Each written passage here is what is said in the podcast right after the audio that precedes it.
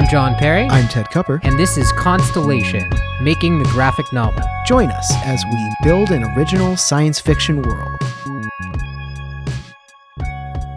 Okay, welcome back, everybody. Uh, how are you doing today, John? I'm good and uh, excited to go on and say what uh, we came up with off air just now. Yeah, excellent. I think last episode went a little slower than we had hoped, but we're still talking about Zoya, and we left off last time with sort of a big question, right? So uh, we just needed to figure out where where Zoya was kind of coming from, specifically with respect to her parents and upbringing, and and sort of how rebellious she was going to be. So we had a long talk about that just now off the air, and I think we're going to uh, summarize our results and then and then continue our discussion after that. Yeah, we got bogged down, and I think it was I think we had just sort of reflexively conceived of her as rebellious, uh, but that was making everything harder, I think, because we needed her to do all these things and, you know, pursue the club membership. And if she was rebellious and sort of this like punk that was like above it all, you know, that would really, th- that becomes much harder to justify. So I think where we landed is that, um, and this, you know, this comes as a byproduct of some of the things we did uh, figure out last episode. You know, mm-hmm. she's uh, she's not an only child. She's perhaps the sixth child of many. Right. Uh, right.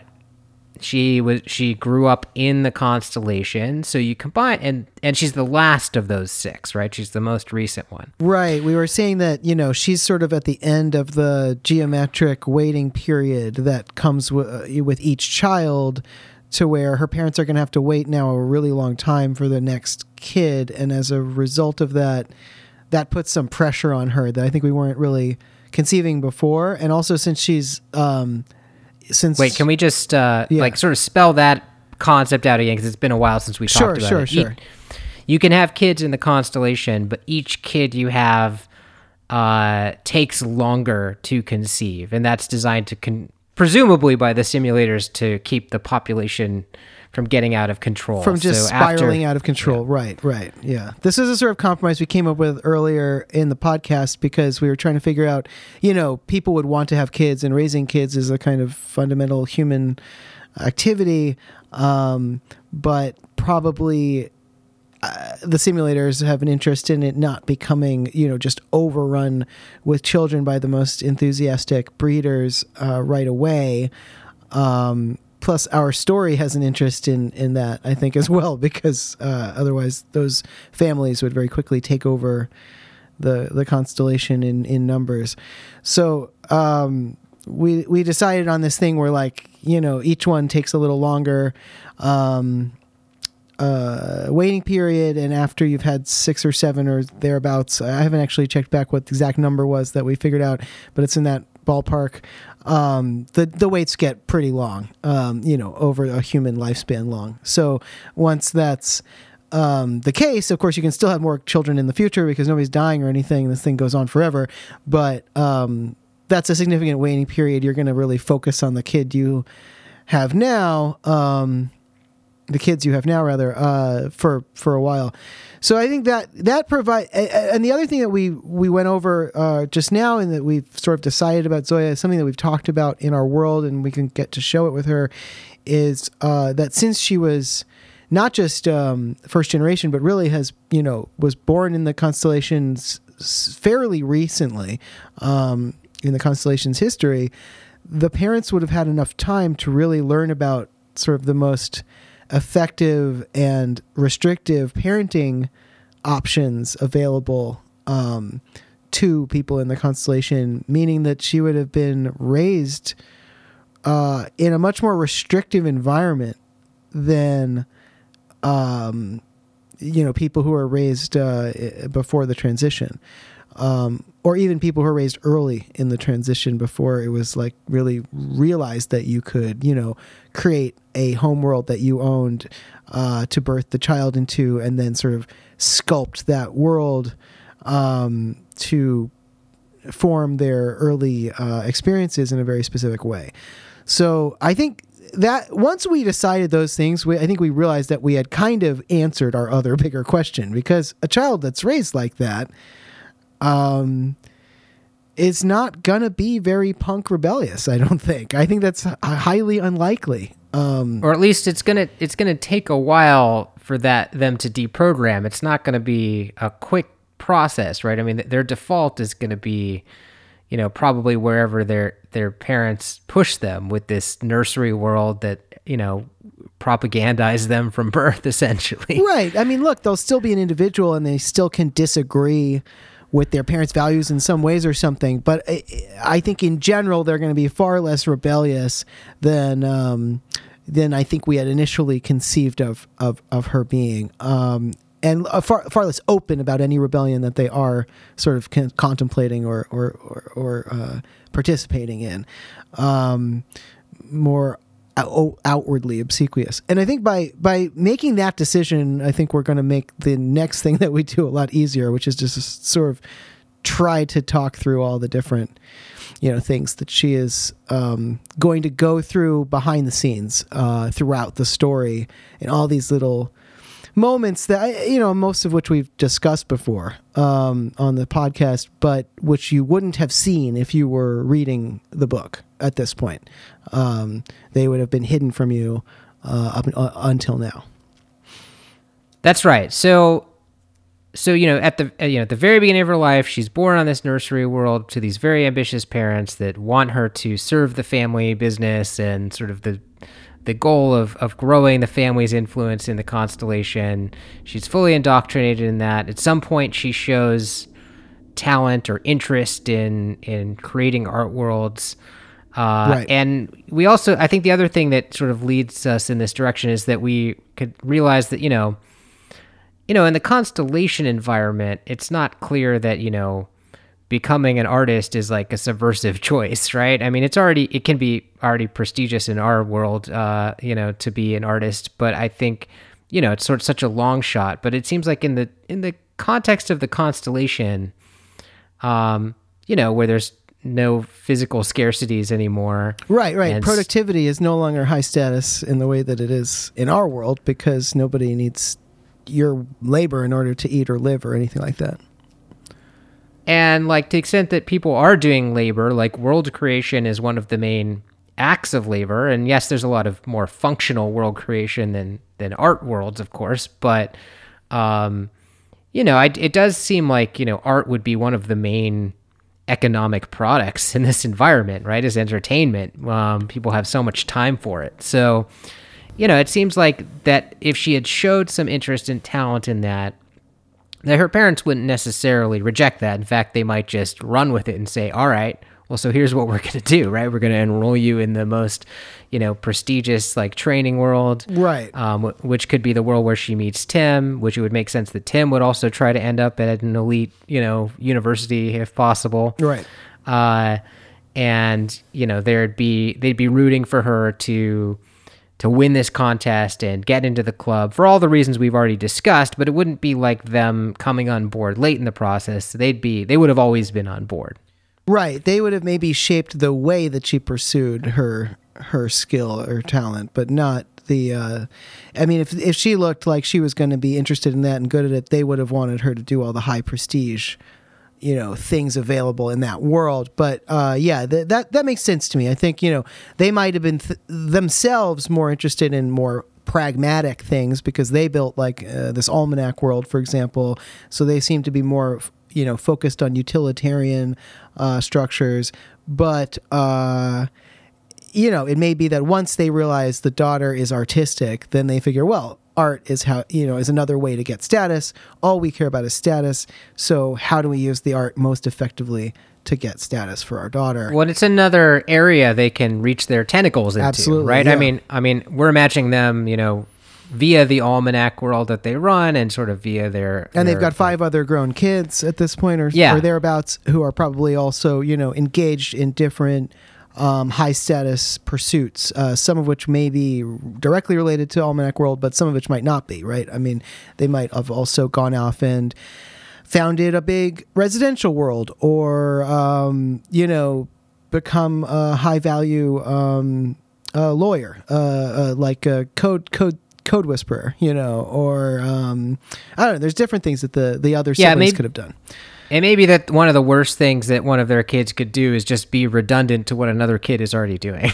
right. Right, So as- right, exactly. a- yeah, As long as Zoya slotted into, you know, uh, something that they didn't, a base they didn't have covered.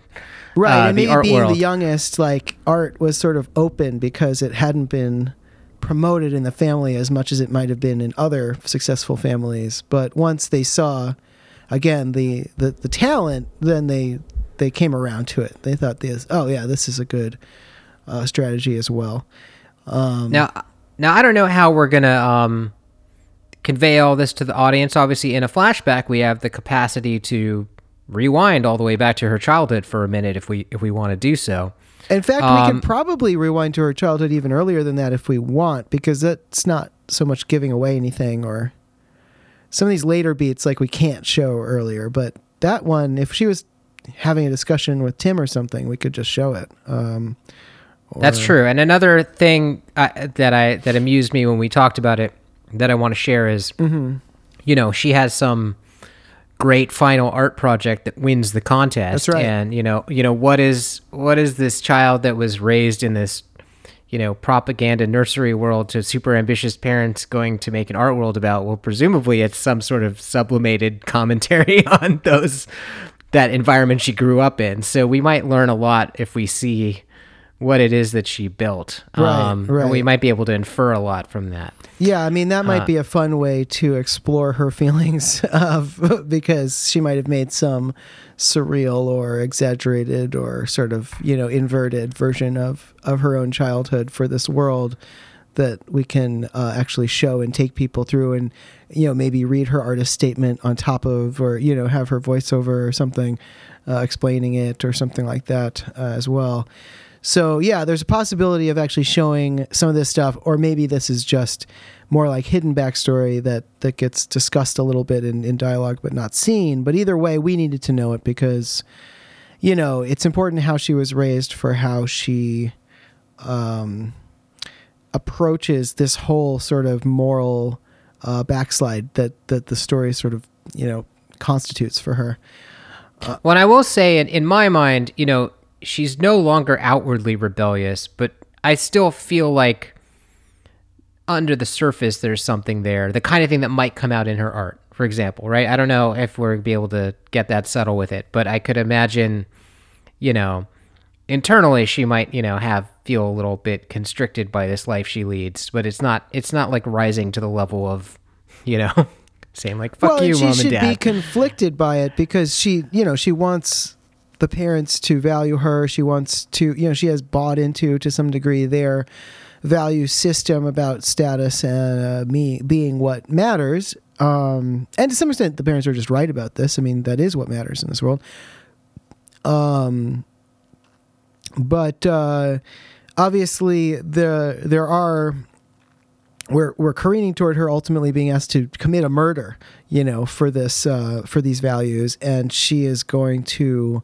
Uh, I think you know for for dramatic interest, we want her to be, have a problem with that. We don't want her to just be a psychopath who says, "Okay, fine." So, um, you know, obviously that's a major moral transgression, and uh, in order to be convinced that you should do that, you really have to, um, you know, I mean, it, that's going to test your values. So I think that we're going to have to show that she's being pushed to do things she's uncomfortable with. She's thinking about trying to get out, and then uh, at a certain point, you know, she has to either affirmatively decide that this is what she wants, or she has to realize that she's in too deep and there's no other way out, or whatever it's going to be that's going to um, have her go through with it. That's right. I think we can just kind of spell that out, even though we haven't gotten to that part yet. That you know, the sort of larger story structure or trope that we're that we're thinking of is is one that is is popular for good reason. I think, which is you know, the character that sort of like works their way up to an act of rebellion, perhaps. Right? You know, she's Sure. She's she's under her parents' thumb. She's under her parents' thumb, and like maybe some sort of doubts are building, building, building, and then it isn't until you know maybe more like the climax of our story that she in any way you know actually acts on that rebellion. That's kind of like where that's kind of where we're headed with this, I think. But having her be you know, subservient in the beginning. Right. Well, it's like an indoctrinated person who's, you know, asked to do more and more immoral things. Like a, at some point, the the it, the internal struggle there, you know, becomes too great, and they they there's some conflict between the indoctrination and the moral um, intuition.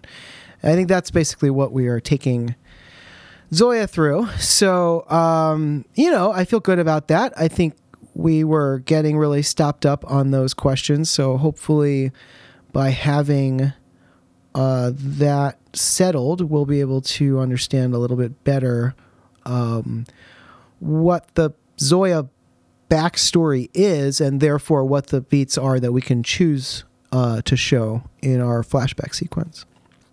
So we're at the award show. Yeah. And and now the parents are still definitely in attendance because they're very they're very into this idea that she'd win this award and get right, a club right, invite. right. They're sort of world creation stage parents. You know, Right. they've been pushing her since she was first interested in this to succeed at it, and their interest in her doing it is not for its own sake; it is for the success and the potential status that would come with that. But when she's backstage with Tim, mm-hmm. we we no longer necessarily need her parents to intervene because she now has all the motivation that she needs. She's like, you know, looking to to please her parents at this stage in the story. So when Tim proposes his deal, this contract that they sign, Right. where they're gonna where they're each one's gonna help the other get into the club, it makes sense that she'll take the deal, but she won't.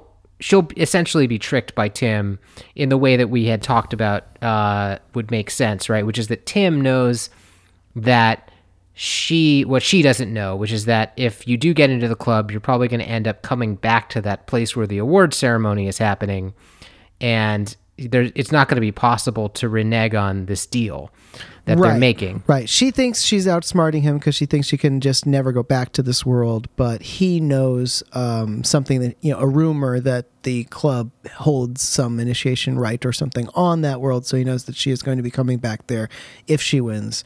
And uh, he also knows that he's going to be coming back there if he wins. So he is, you know, um, not planning to renege on on his side of the deal um, if he wins. Um, interestingly, uh, his his loophole does not get him out of that. Um, but That's true. but it does sort of, you know, it does lead her to think that she's getting the best of him when in fact he's getting the best of her at that moment. Um, he's outsmarting her. right Um, and just to just to spell out that deal it's basically if you come back to this world where they sign the contract because that's where it's enforceable and if you also won the contest Whoever has won, right? Yeah. then your browsing history is exposed to the other party revealing presumably the club's secret location i know we've said that before but i just want to spell that yep, out Yep, that's right. um, now, it I don't know that this is something we want to commit to, but it just sort of thought popped in my head. Now, I could imagine that if Zoya does sort of make this deal on her own, she might be sort of doing it, bec- uh, feeling proud of herself and thinking, "Oh, my parents are gonna love that I did this, right? Like Right. I'm gonna tell them." About this like contract I signed Sure. as sort of like an insurance plan, like they're going to be so impressed with me, right? Right, right. And I could imagine them maybe not being impressed, like if they maybe they see through the problem like quickly. I don't know that we want to do that scene, but that's just something that occurred to me. Right, right. Um, yeah, I think that's correct. They could see the problem in the sense of no, you are going to have to go back there because of the thing, if they happen to know that, or uh, maybe they don't know that either, but they just think this was a silly thing to do because let's say that Tim won, right, and Zoya lost, and he did not renege, and then he gave her the secret information. How would that actually help Zoya, right? I mean, this is something that we. she, this would not get her an invite into the club, which, um, you know, obviously we have our story ways around that for Tim, but that's, I think, a critical thing that the parents might Well, understand, right? I mean, they might. Yeah, it just depends. I mean, there's another version of them where they might think, "Oh, we want to know the secret location of Club World because we can use that." That's right. That's that's currency in, But- its, own, in its own, I guess. But Yeah. you know, it sort of depends on how we want. You know, what makes a good scene because they also could be. You know, one thing I can imagine is if they're kind of the. They are the kind of parents that could pull strings. Like maybe they have pulled strings and they think she's already going to win, so they, they're like, "You didn't need to do that, right?" Like, uh, sure, right, funny. right, right. It's possible that she wins due to her parents' influence. Um, although, you know, I mean, I don't know how corrupt I want the award to be because, um, you know, I like the idea that Tim had a chance to win it, and that, you know, his uh, upset his upsetness with his partner over their, you know, whatever, not making the deadline or whatever the. You know, Their timeline, yeah, th- th- yeah. like, it, it makes. I, I uh, want that to be yeah. real and not to just be like, oh, it turned out you guys never had a chance because you weren't like born to the right family. I mean, I, I not that that's impossible, but I feel like you know that's something that happens a lot in our world that I feel like would happen less in the constellation, not more. Um, so I don't know. I think Yeah. that's fair because I because I because I do think Not impossible, um, but I, I don't. I don't. I'm not in love with it. Is all. No, no, I agree. I'm just sort of like I'm just sort of spitballing here, but I Yeah. actually agree with you because I think uh, I'd rather that yeah Tim's actions in terms of rushing the submission cause him to lose, and that Zoya is actually good at what she does. I think those are both more interesting. Right. Um, right. And like you said, like in the constellation, I don't know if this would be true or not, but it does seem possible that because rules are so easily enforceable, that uh, you know things like contests might be a little more fair, but possibly. I mean, I don't know. I don't know if that's true because there's also so many ways to game things, even with uh, uh, these hard and fast rules. But you know, Right. it might be something. But there might be a cult- strong social pressure to like publish all of the rules and be very transparent about how things are decided and stuff like that, right? So, I don't know. That's something that I at least could see being a possibility, and I kind of like that idea.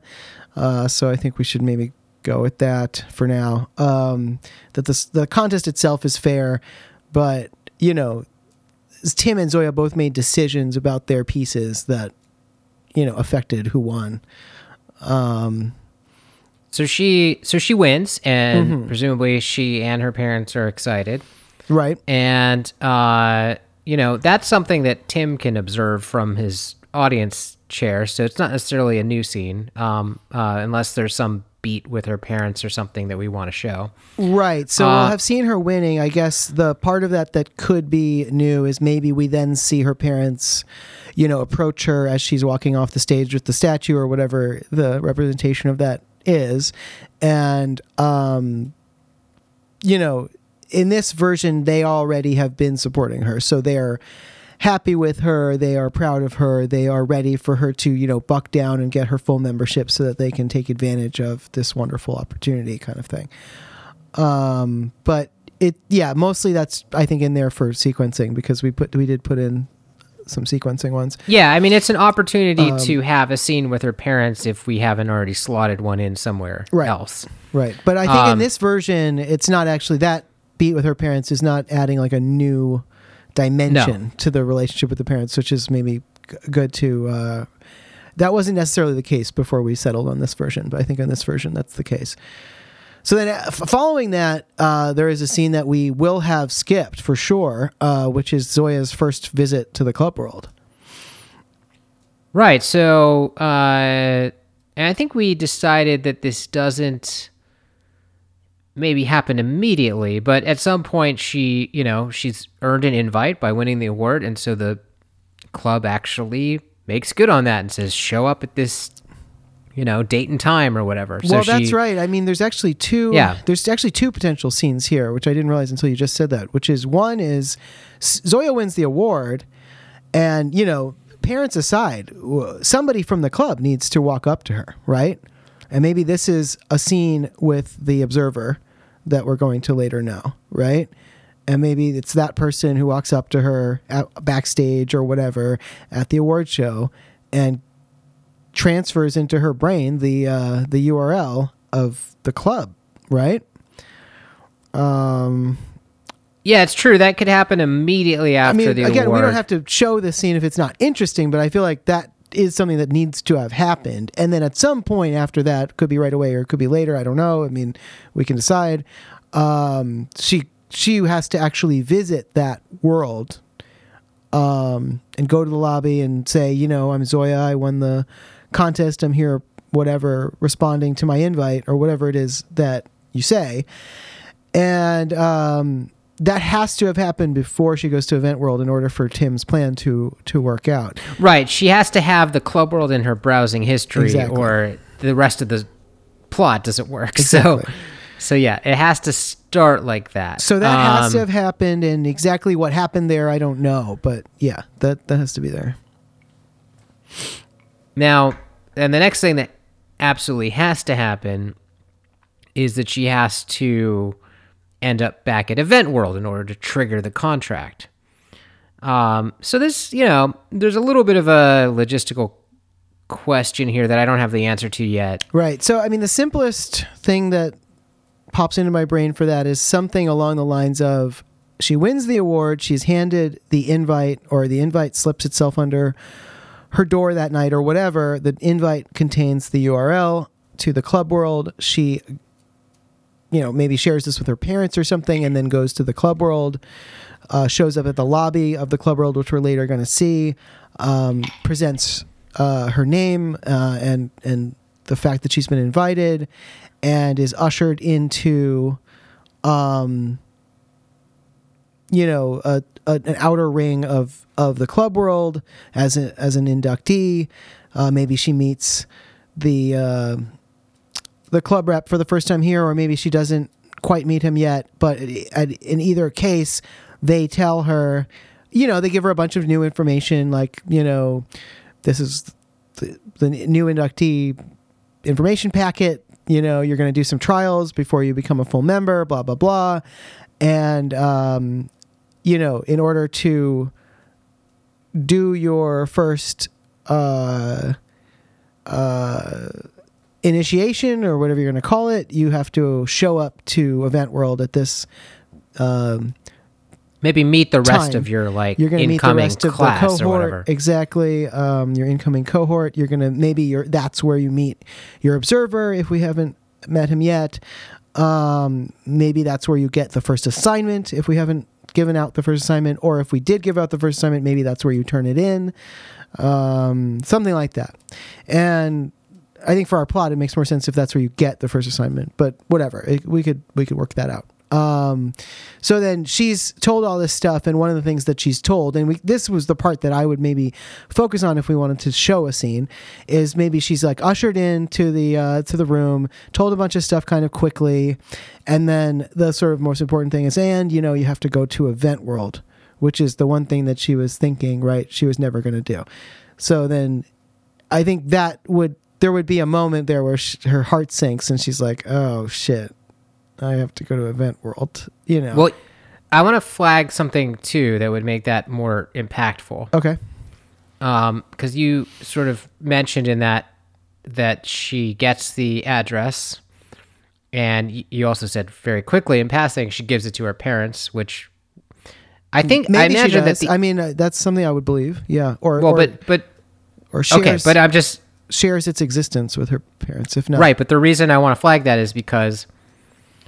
Uh, we know she's not supposed to share the address. And we know probably the first time she gets the address, it comes with instructions do not share. So, Right. she knows very strongly she's not supposed to share it. Now, that doesn't mean that she won't share it with her parents because her parents have such a hold on her that I could imagine them talking her into sharing it despite that she's been instructed not to. I'm open to that scene going either way, but I do think it's interesting what she decides to do there.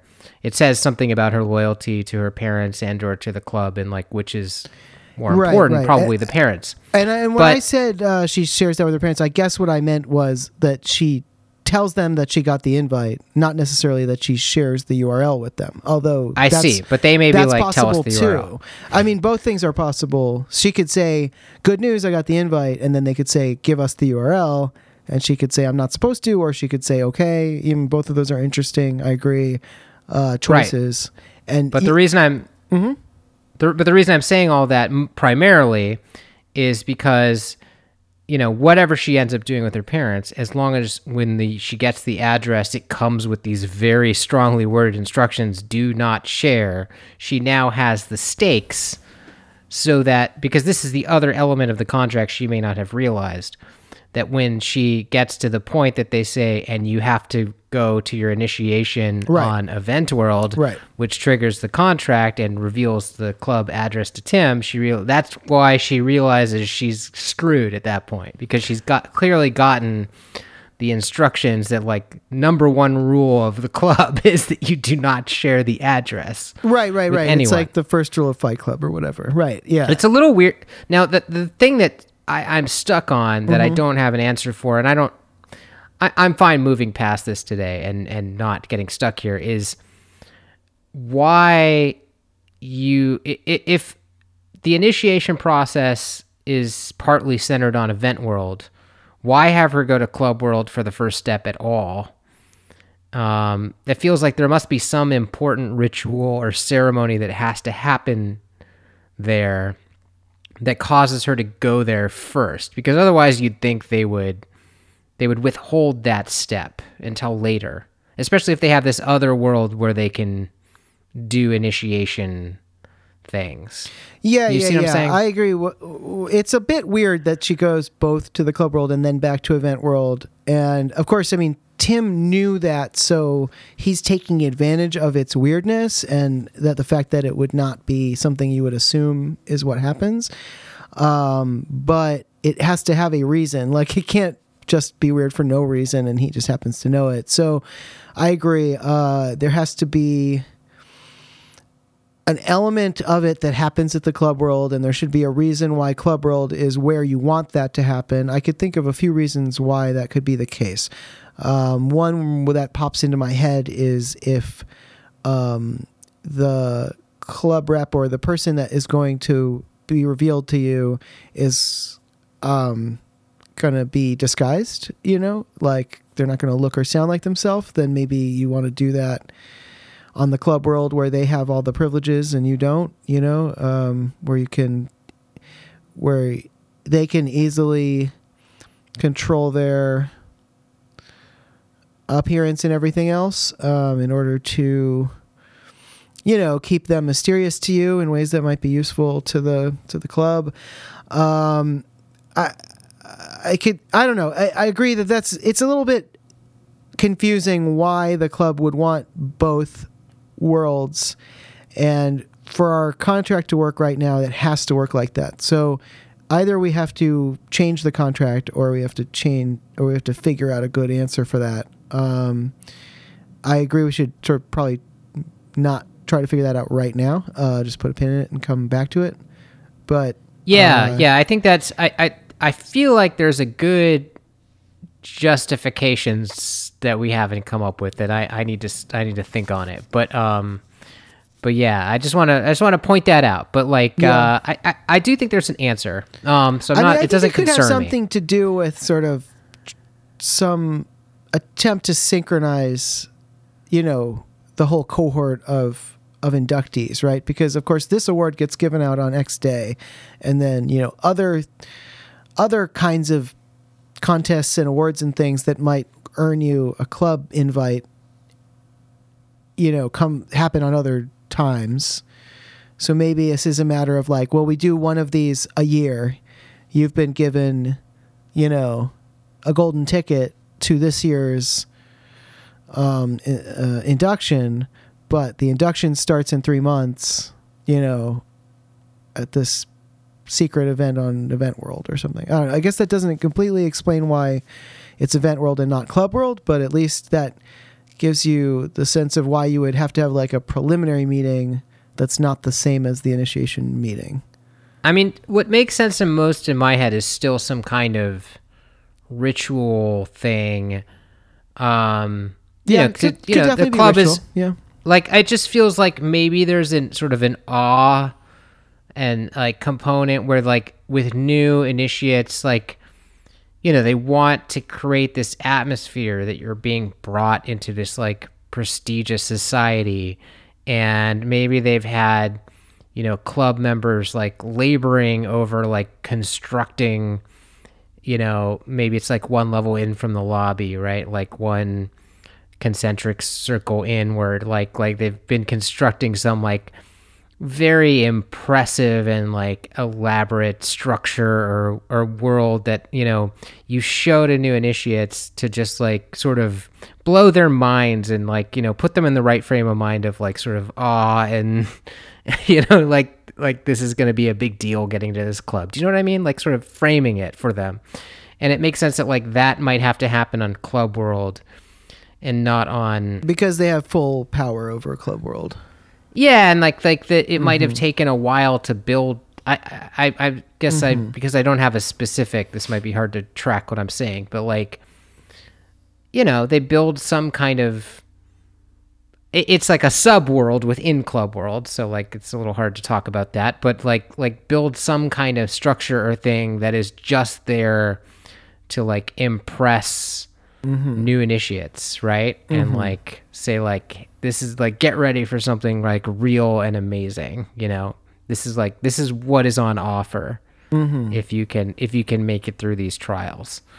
Um and if we could come up with a specific, that might be really cool. Again, I don't know exactly exactly what that is. I'm Right, imagining right. like some kind of like impossibly complex like MC Escher structure. Like I don't I don't know what it is, but like um Right, right. Yeah. I- Something hopefully you get what I'm pointing at. or the way that light works or some other kind of like fundamental aspect of physics that makes it really trippy and wild and you know, as you move through it it you know, it impresses you in the same way that a giant cathedral or a pyramid or something would impress a regular person in our world.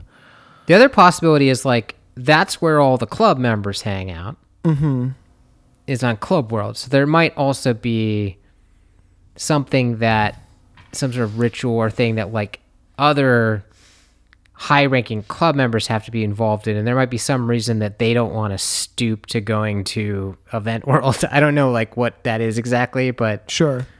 there might be some reason like like you know i need like who i don't know who's the head of the club but you know it could it's conceivable that they're like you know Right. They never leave or something. Right. i don't go meet new initiates like you bring them to me you right know right yeah so it could be that the you know you have to go there uh, as a ritual of devotion to like pledge or whatever and then the event world thing is more of a group activity that happens later um, where club members don't need to be present or not many do so you don't have to do it on club world um, I don't know. Anyway, we can talk more about this later. I think you're. It's good to point it out, and uh, you know we do need to come up with an answer. But even if the answer is that we end up combining these things into one thing and changing the structure of the contract later, I think that's not the end of the world. So we'll figure it out. Um, we just need to make something that works and that allows the contract to work. So I think we're in okay shape. Um, Right. So the next beat is that uh, she's in Event World. She's triggered the contract. Tim knows she's triggered the contract. So Tim gets access to the club's secret location. right. She she I Tim's think we gambit decided that- works basically. Yeah. and she knows that. Like whether or not she right. She's aware. sees Tim, she knows that Tim is dedicated enough to to figure that out soon enough. Um, but she's stuck in an you know So we talked about this, right? seat. She's stuck Yeah. in this club initiation thing or whatever this meeting is happening, and she knows that like every second she's stuck there is like a second that Tim is at the lobby, potentially saying her name, um, you know, or potentially he's doing those things, and that she's she really wants to intercept him. So um, eventually, she does get out of there. We could see that. Of you know, this is one of the main, I think, uh, options for the flashback is we could see that initiation. She's like nervous, checking her watch, basically, or the equivalent um, thing, and you know, trying to get out as soon as possible. It's sort of dragging on. There's some maybe ritualistic aspect to it that's taking a while. Or they're explaining the details of like which uh, kinds of tips they will and won't accept for the first trial. exactly you know. yeah so they're right some there's somebody in the cohort who keeps asking questions who's like a good goody two shoes or I don't know, like you know, we can make this scene kind of like interminable and fun and she's just waiting to get out of there and then finally she does in fact get out of there and then we go to a scene that we have seen from Tim's perspective, which is, you know, Tim is in the lobby and she intercepts him um there. That's right. And so that That's scene right. we will have maybe we'll get a new perspective on it. We'll see like, you know, her walking in or her walking out and get some of her voiceover or something so we know a little more about what she was thinking in that moment. But basically she went there, you know, discovered that he had not yet said her name and was able to like coax him to get out of there. And uh uh we've already kind of seen that happen. So we'll basically already know that. That's right. So and and there's some, you know, details to figure out of how that works still, but but she ends up, you know, talking to Tim in another place that's not the club lobby, somewhere more private. Right. Um with which again, this would all be rehash of stuff we know. Uh Right, we would have seen this as well. Yeah. we would have seen her uh, go to that private place with him and give him the first trial. That would have already. Yeah, like Tim Tim Black reveals that he's blackmailing her and uh, says he wants to like get into the club, and she doesn't, you know, disabuse him of the notion that she's already in the club, and uh, gives him the first trial, and so on. I think the next. So what is the next thing that we wouldn't Right. have seen? I get. I yeah. Right, right, right. So, right. I mean, we would have seen her, you know, basically getting the same spiel uh, from her, uh, you know, observer uh, in the in the event world scene, and then. Um, you know, it'll it'll call back the scene we've already seen with Tim, where she is, you know, kind of on the spur of the moment decided to tell him what she was told, um, as a way of sort of getting him off her back or like tricking him or whatever it is that she's trying to do at that moment. Um, and then, uh, you But know, like she so then uh, you know we have already seen tim uh, go and get you know go and do the first trial and and give her the tip but then the next thing that we would sort of skip is that she would then take that tip right and and pass it on to the club to her observer and then there'd be a sort of tense scene where she you know waits to see if they accept her tip if they know that she cheated et cetera et cetera and ultimately they do accept it Right, right. Like, or we wouldn't skip that. Like, that's the that's the next part we definitely would show. we would have skipped right? that in the initial storytelling but yeah that's something else that we could that we could use in the flashback sequence That that's a gap we'd fill in, and and that might include the actual act of using the back door at the like world that you know because Tim finds a unique world which Right. which he finds by putting out an ad, and it's some sort of crazy cult leaders world with these people that you know have been there for the entire duration of the constellation.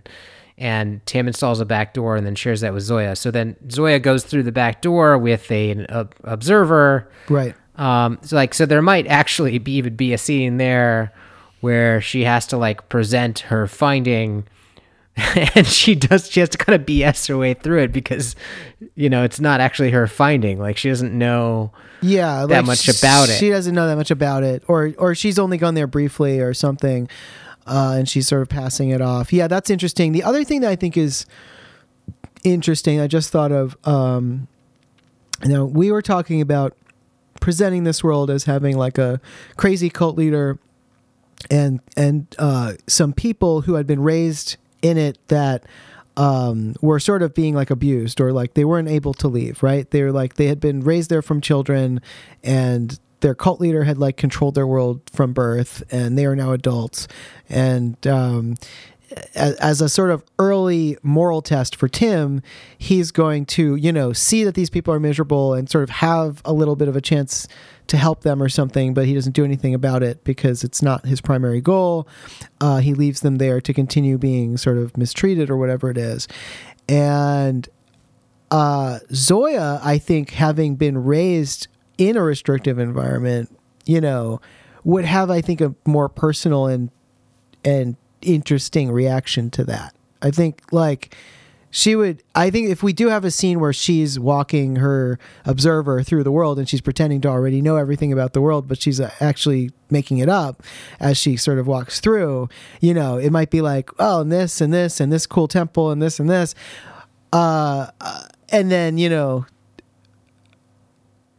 the observer asks her a question like oh and and the children can they leave? Or you know something i don't know like points out this uh this this moral failing and we see her like just hesitate for a second as she sort of takes it in and then maybe she like says oh yeah that's part of the world too and just like moves on or something but i don't know i think that might be an interesting moment for her as well yeah she- it, it definitely is i don't I don't know how to get the most mileage out of it yet, but I but yeah, that's going to yeah, resonate with her own. But past, I think that that's interesting, sure. just to like follow up somehow on her perspective.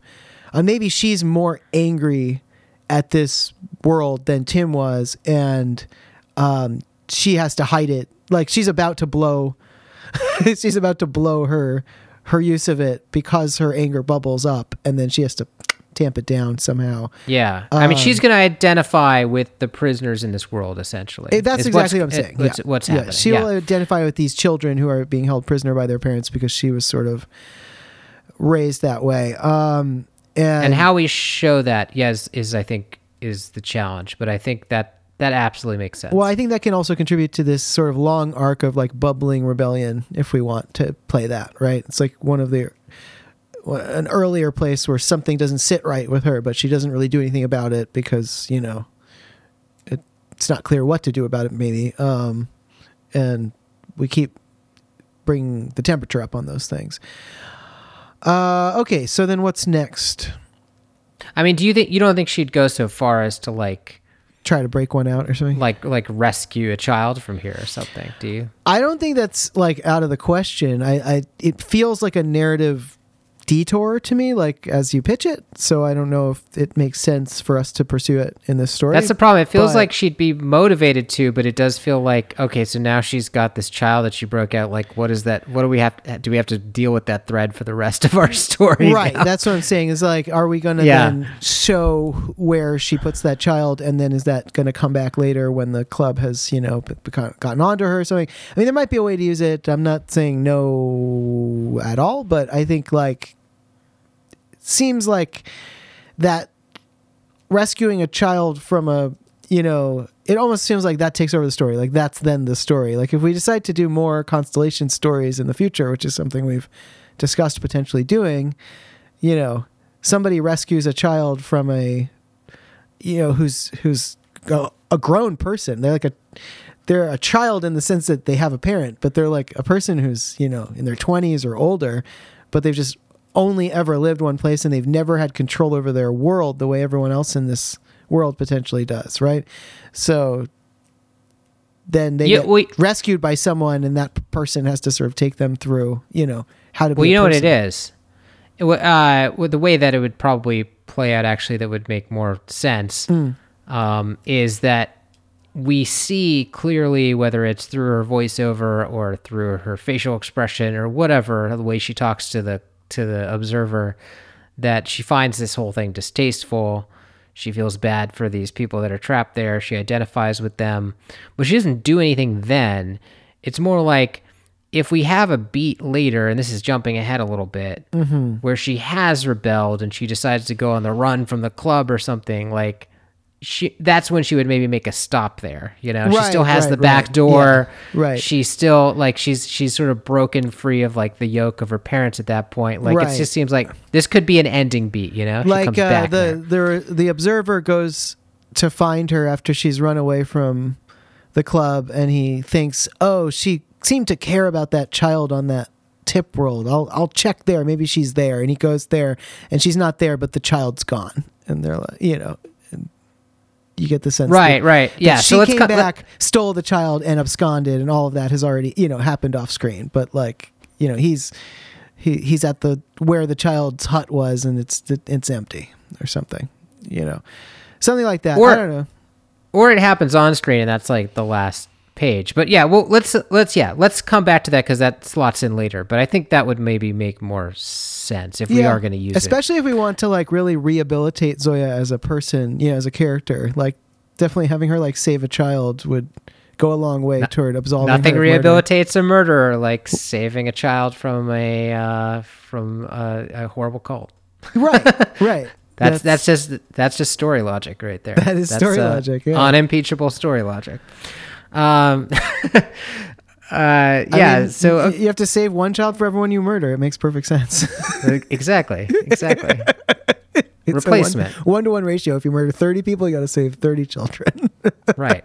Yeah. Um. Okay. So yeah, let's let's get there though. Uh. So. Right, because that's all just trial one. Jeez. Okay. So, uh, she next up has to give Tim the second trial, right? And she also has to she the the second trial is solving the complex puzzle world, finding the solution, and we decided before that the reason she resorts to using Tim is cuz she can't solve it on her own, right? Right. That- so we have an option for a scene where Zoya tries and fails to pass that second trial, where we could show her failing. And that might be interesting because, eh, I mean, I don't know how she fails exactly. I don't think we've talked all the way through that, and we don't necessarily need to do it now. But um, the way that she fails could be interesting, could be character revealing. So if she fails because there's some immoral way to do it that she's unwilling to do, or if she fails because there's some way to do it that she doesn't see that requires you to kind of, I don't know, be obsessive or be, uh, I don't know. I, I mean, we could use it to sort of reveal something about her that we think is interesting. And if we can figure that out, then I think it's a worthwhile scene to put in. I wonder if this is a place where her parents and her indoctrination intervene somehow because How so? you know we just well because the way that you solve the puzzle Mm-hmm. we talked about is like showing trust and like giving the world pretty awful permissions right like Right. giving the world permission to now the we, we talked about how the world doesn't exploit them that badly right it's not i think we sort of toned it down to it's not like actual torture but it, it does like ask you to at least make the leap of faith to like sign away your ability to feel pain uh uh so that like you you can actually get to the next level and then like sign away access to your mental state so that they can get the access to like right, right. so so it may just be you know probably her parents taught her to be very Never circumspect about that kind of thing. yeah right. never sign a thing like that Right. and you know look out for yourself and you know even though her parents want her to get into the club this might be at this might be at odds with other aspects of her upbringing I like and- that. Yeah, that makes and sense. and the and the idea that you could find some uh you know some some mark some uh, some fool like uh, Tim to like you know accept those onerous contract terms for you uh you know that might be in line with her parents morality actually so i don't you know right, I, right. I, I don't know exactly how that plays out like i don't know if her parents are actually involved or if it's more just like this is what they would want or Right. Like she could be complaining to them that she cannot pass this test because uh, she was unwilling to give up, you know, X permission that they told her never to give up. And maybe they're the ones who suggest she uh, get her friend to do it for her. Um, or we could, I mean, if we want to have it be like a conversational scene, or we could just show the scene where she, like, you know, is in the world doing the trial and just gets to the door that you can't get through without you know signing out away your mental state or whatever and she just you know gives up she just like you know Or like- is about to do it and exits or whatever. Or like if the whole thing is about trust right? Mm-hmm. and part of her indoctrination is like basically like don't trust anybody who's not family you know? Right right. Then it's like well this is like this is something that she's not going to do right? Even to get into the but, but then like if the family tells her to do it it's like you know you're not trusting them you're trusting us. I don't know. I i mean i'm just sort of devil's advocating here. We don't have to anyway. Uh yeah i mean i think this is a really interesting thing to consider but somehow she's um she's gonna fail and we could see a scene that shows that or that shows the aftermath of that. And then the next beat Um, Similarly to the one before it was, or two before it was, you know, sh again, she's going to once Tim does the does the puzzle, which we've already seen, she is going to give his answer in, and we've already decided that the answer is something like a password or something. So it's not like you have to physically reach the center of the maze yourself. Um, but she's going to have whatever it is, the password or whatever it is that is the answer, and she's going to turn it in. And again, we could do like something fun where she turns in the answer and they ask her a question that has to do with, you know, the final room in which the answer was presented. And she has to sort of bullshit an answer, or perhaps Tim has told her something useful that she's able to fake it, or, you know, so she thinks she's in the clear, but actually they were, you know, we already decided they were like spying on Tim um, and know about him at this point. Yeah, So- one one one way or another, and it, it they they could have been spying on the puzzle world, but I realized they, they could have known this for longer. Like there there's enough dots for them to have connected because Tim came to their lobby and so on. Oh yeah, there's there's all kinds of dots, and they supposedly have eyes everywhere. So I would imagine that by this time they definitely know. So maybe they are kind of like giving her a test to see if she'll lie, and maybe she fails that test and lies. Um, I don't know. Anyway, I, I think that's something we could show there.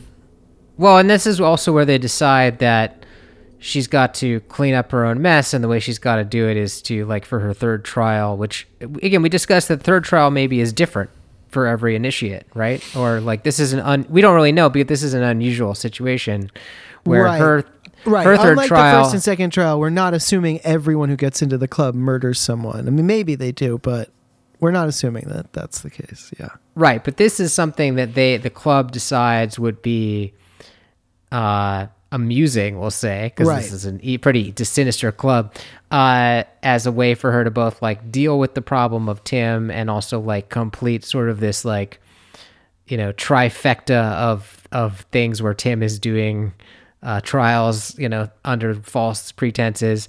So, but what we discussed off air, which is sort of an amusing idea that I just want to get on record here, like maybe there's almost like a a bit of a uh, not quite a trial, but like a bit of a moment where she's like in the presence of several club elders um, just trying to figure out like what are we gonna what are we gonna do with her right she like she spilled the club address she's like kind of tried to trick us like you know we'll, we'll give her credit for a novelty in terms of how she got the the puzzle solution tricking someone else into doing that i can respect that Right. but but we've got to we've got to punish her somehow Right. right.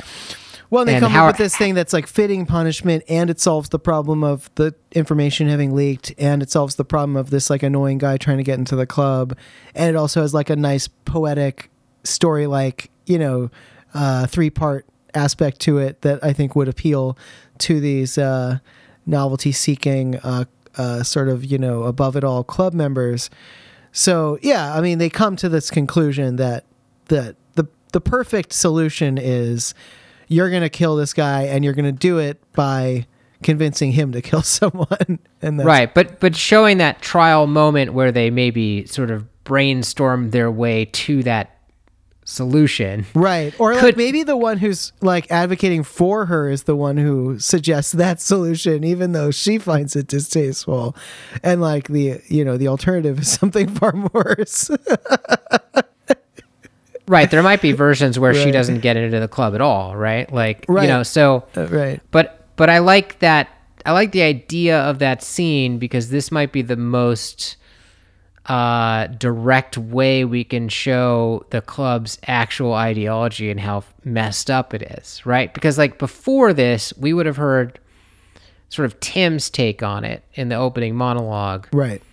and th- the reality might be quite at odds with what you know Tim's outsider impression is and like this is this is where we show like okay this is this is where novelty chasing takes you if you follow it to its you know like most right, intense right. logical like conclusion The, po- the most positive picture of it, and then they they paint this extremely negative picture of it, and they're kind of standing contrast.